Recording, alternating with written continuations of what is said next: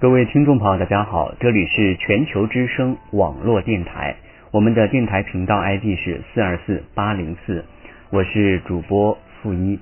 那非常高兴呢，能够和各位听众朋友在今天的呃这样的一个时间段，给大家一起分享。那我个人非常喜欢的一个，嗯，应该说称他为专栏作家吧，叫做作业本啊。为什么叫做作业本呢？其实我也不知道它的名字为什么叫做呃作业本。可能在他的生活中，或者说在他的呃感情经历，或者说他的这种教育环境当中，呃让他产生了这样的一个想法，所以他给他自己起了一个名字叫做作业本。那我们今天要分享的是来自作业本先生所写的《你去过北京》。不知道是哪一年，火车把你扔在站前广场，你数着脚下东倒西歪的行李，盘算着与天安门的距离。实际上，你不知道天安门只要往前走两公里。霓虹灯闪烁，你昂首挺胸，没有人告诉你，你孤零零的像一具尸体背着你的行李。记不清你是坐了黑车还是地铁。随后你租了一间房子，开始投递简历，到处面试。你每天起得很早，挤在地铁里，站在公交车上，你没有想过死。到了公司，你见到了外国人，他们的香水熏得你死去活来。女同事的裙子很短，但没人看你一眼。你学着他们买一些你没见过的牌子，收集各种打折信息。你在周末去颐和园、去故宫，还起个大早去看升旗，看得你热泪盈眶。你热血沸腾的以为，凭你的双手能在北京开出天地，很快就能在东三环买上房子。你以为北京没有办公室政治，但很快你便被收拾的一片狼藉。你以为你才华盖世，但很快你便被骂得像一个屁。你和理想说了再见，和现实成了天敌。你还做过文学梦，也写诗。当你开始写诗，你并不知道那是你臣服于现实的开始。你还是起得很早，挤在地铁里，站在公交车上，你只想到了。好在有一段恋爱救了你，一起去看电影，一起挤在地铁里，一起走在胡同里吃热气腾腾的涮羊肉。你们上床，你们同居，你们合伙做出了第一顿饭，有的糊了，有的咸了，有的没有放盐。他还给你买啤酒，帮你洗衣服。你在圣诞夜跑到三里屯，说了一句。我爱你，你觉得你们会永远在一起？你们开始攒钱准备买房子，甚至计划着环游世界。攒了一年的钱，你们发现还不够下一年的房租。你骗父母说北京很大，你还有了女朋友，你说你住的地方很好，还有暖气。你的上司对你不错，为了培养你，经常让你加班。挂了电话，你抽了自己一耳光。你学会了北京人的话，并且对自己说：“你丫真傻逼。”下了好几场学的功夫，你跳槽了，加薪了，失恋了，觉得人生毫无意义，觉得这辈子也就这样了。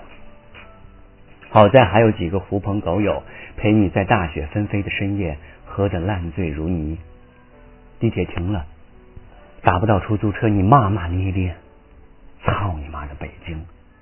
你为什么这么大？幸好有个路人带你上了一辆黑车，汽车带你驶过东三环。你想起你刚来北京那天，要在东三环买房子，直到你离开北京也没在东三环睡过一晚。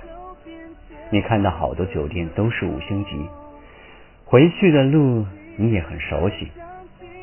车玻璃像一面镜子，他轻轻的告诉你：“好好看看北京吧。你在合租的房子里昏睡一夜，第二天醒来，你去辞职，去跟所有的朋友告别。你给父母买了礼物，你打包好了行李，发现当年带来的书，你都没有打开过。你买了回县城的票，火车驶出北京，你站在门前，你说，你来过北京，尽管它葬送了你的青春和爱情。后来你有机会去北京出差，看到那些刚到北京满脸斗志的学弟学妹们，仿佛看见了当年的自己。你不忍心告诉他们，你觉得有理想总是好事儿。你只是说，人这一辈子总要去一次北京。好了，以上呢就是啊，今天要给大家推荐的作业本先生的。啊，我觉得我个人看了以后非常有感触的一篇文章吧，或者说叫它叫做专栏。不知道在听节目的你是否有感触？当然，我也不知道你的年纪，你是六零后、七零后，还是八零后，或者是九零后，甚至是零零后？因为每个人的呃生活经历不一样。啊，你的受教育的环境不一样，你的思想不一样，你所听到这篇文章的时候，你的感触也不一样。啊，有的人可能想起了他心目当中的那个他，有的人可能想起了你的同学、你的朋友，当然，还有的人他真正的去过北京，做过北漂，曾经有过。啊，想在北京立足的这样一个这样的一个想法。当然，他如果听到啊这篇文章的时候，我觉得他会更有感触吧。当然，今天在节目当中呢，还要分享呃另外一篇，也是来自于作业本先生，呃，叫做你去了巴黎，我留在北京。这个标题很有意思哦。我们第一篇呢叫做是你去过北京，然后我们今天分享的第二篇呢是叫做我留在北京。这肯定是他的情感故事啊。其实我已经不爱你了，在我们结婚两年以后，你也早就不再爱我了，在我们结婚。两年以后，你明白，我了解，我们都没说出来。我睡在客厅，你睡在卧室。我们养的狗天天待在笼子里。我忘记了我们当初为什么要结婚，我也说不清我们为什么要在一起。去年夏天，你辞去了工作，开始学法语。你说。你在北京待腻了，要去巴黎。你说这里雾蒙蒙的天让人绝望，你说这里拥挤的马路让人迷茫，但这就是北京啊！待在这里，你天天想离开它，但当你离开以后，你就会迫不及待想回来。我没有把你的话放在心上，可你的法语进步很快。秋天的时候，你已经会唱。我的名字叫依莲。我们在国贸那家 KTV 里唱歌，那时候《中国好声音》正在铺天盖地，有个叫华少的主持人飞速走红。我记得那天晚上，唯一一个没有唱歌的人是我们的朋友作业本。你唱了好几首，我记不得歌词。我们彼此觉得。分开肯定只是说说玩而已。那天晚上风很大，北京城好像在嚎啕大哭，但无人伤心。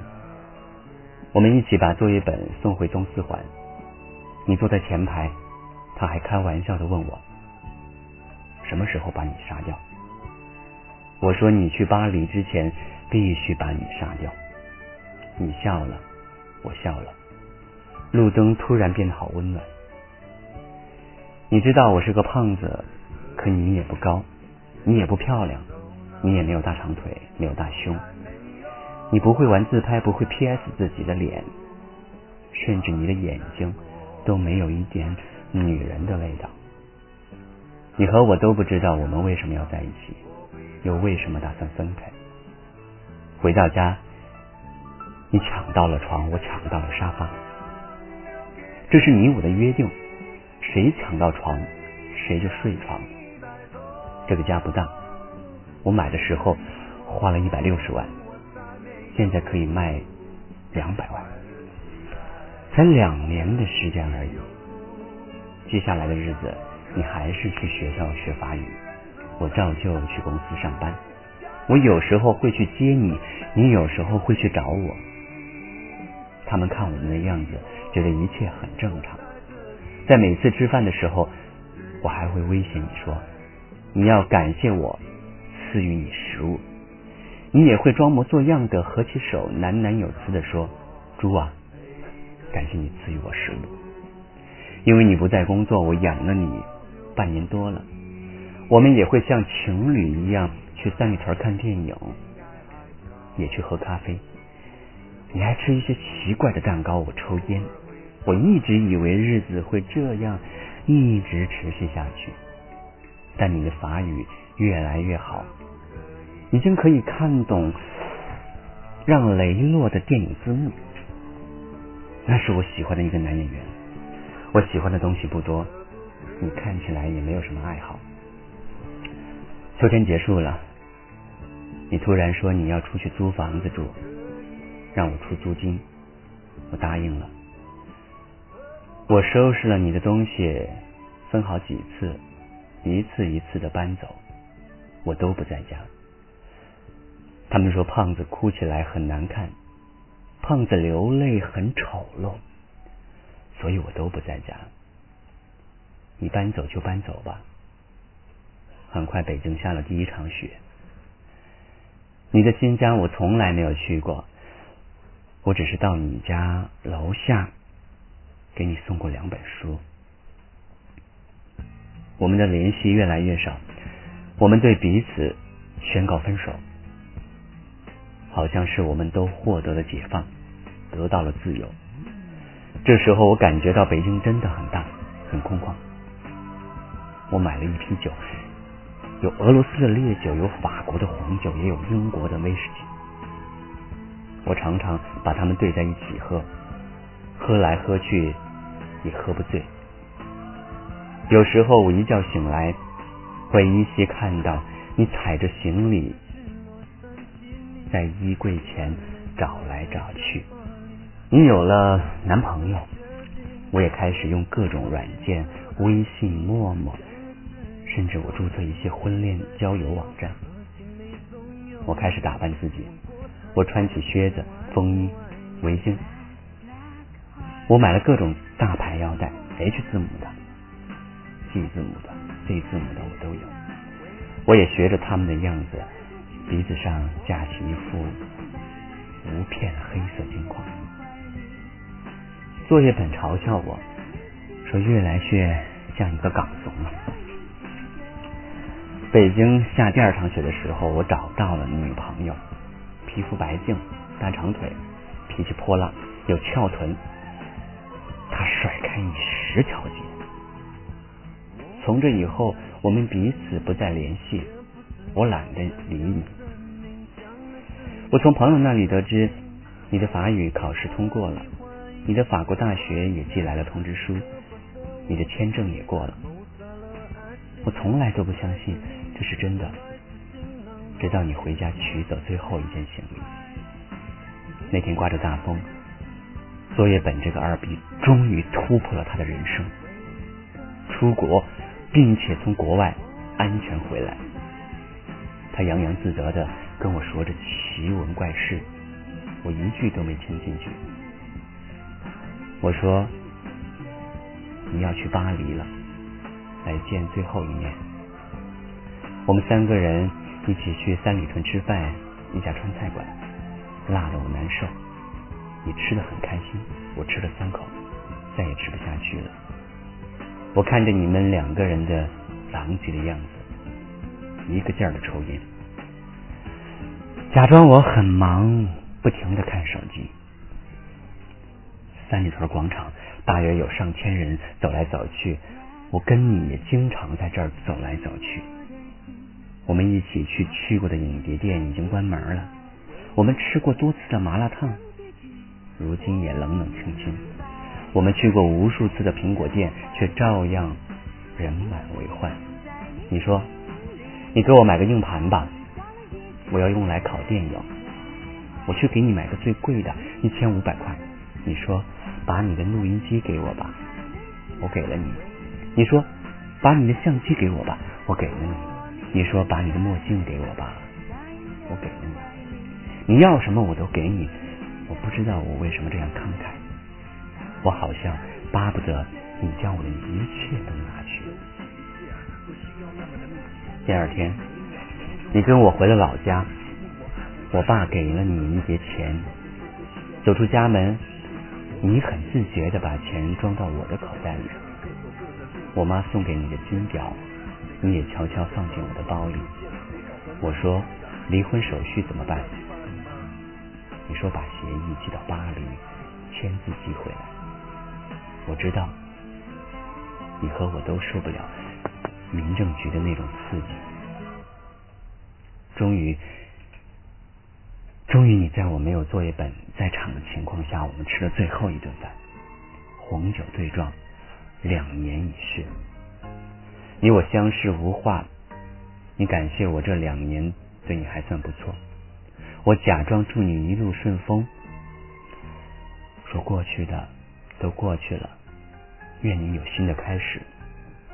我到此刻才明白，原来电影。那些感人的离别镜头都是假的，什么抱头痛哭、诉说衷肠，在现实中都是不存在的。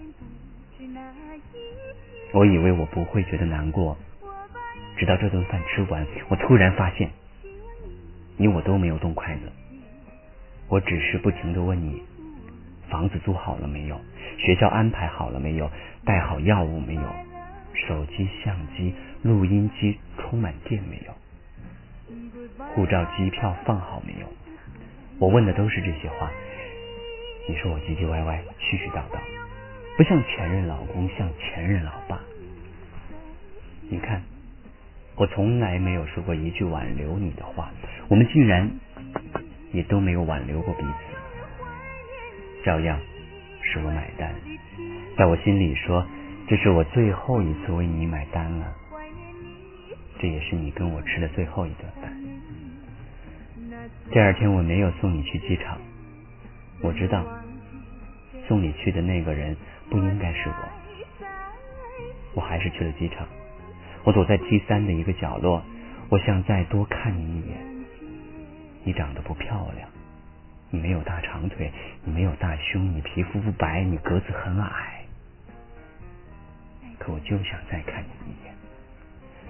无数人在机场分别，有的人拥抱，有的人挥手，有的人只是用眼神对撞一下。我没有看见你，没有伤心。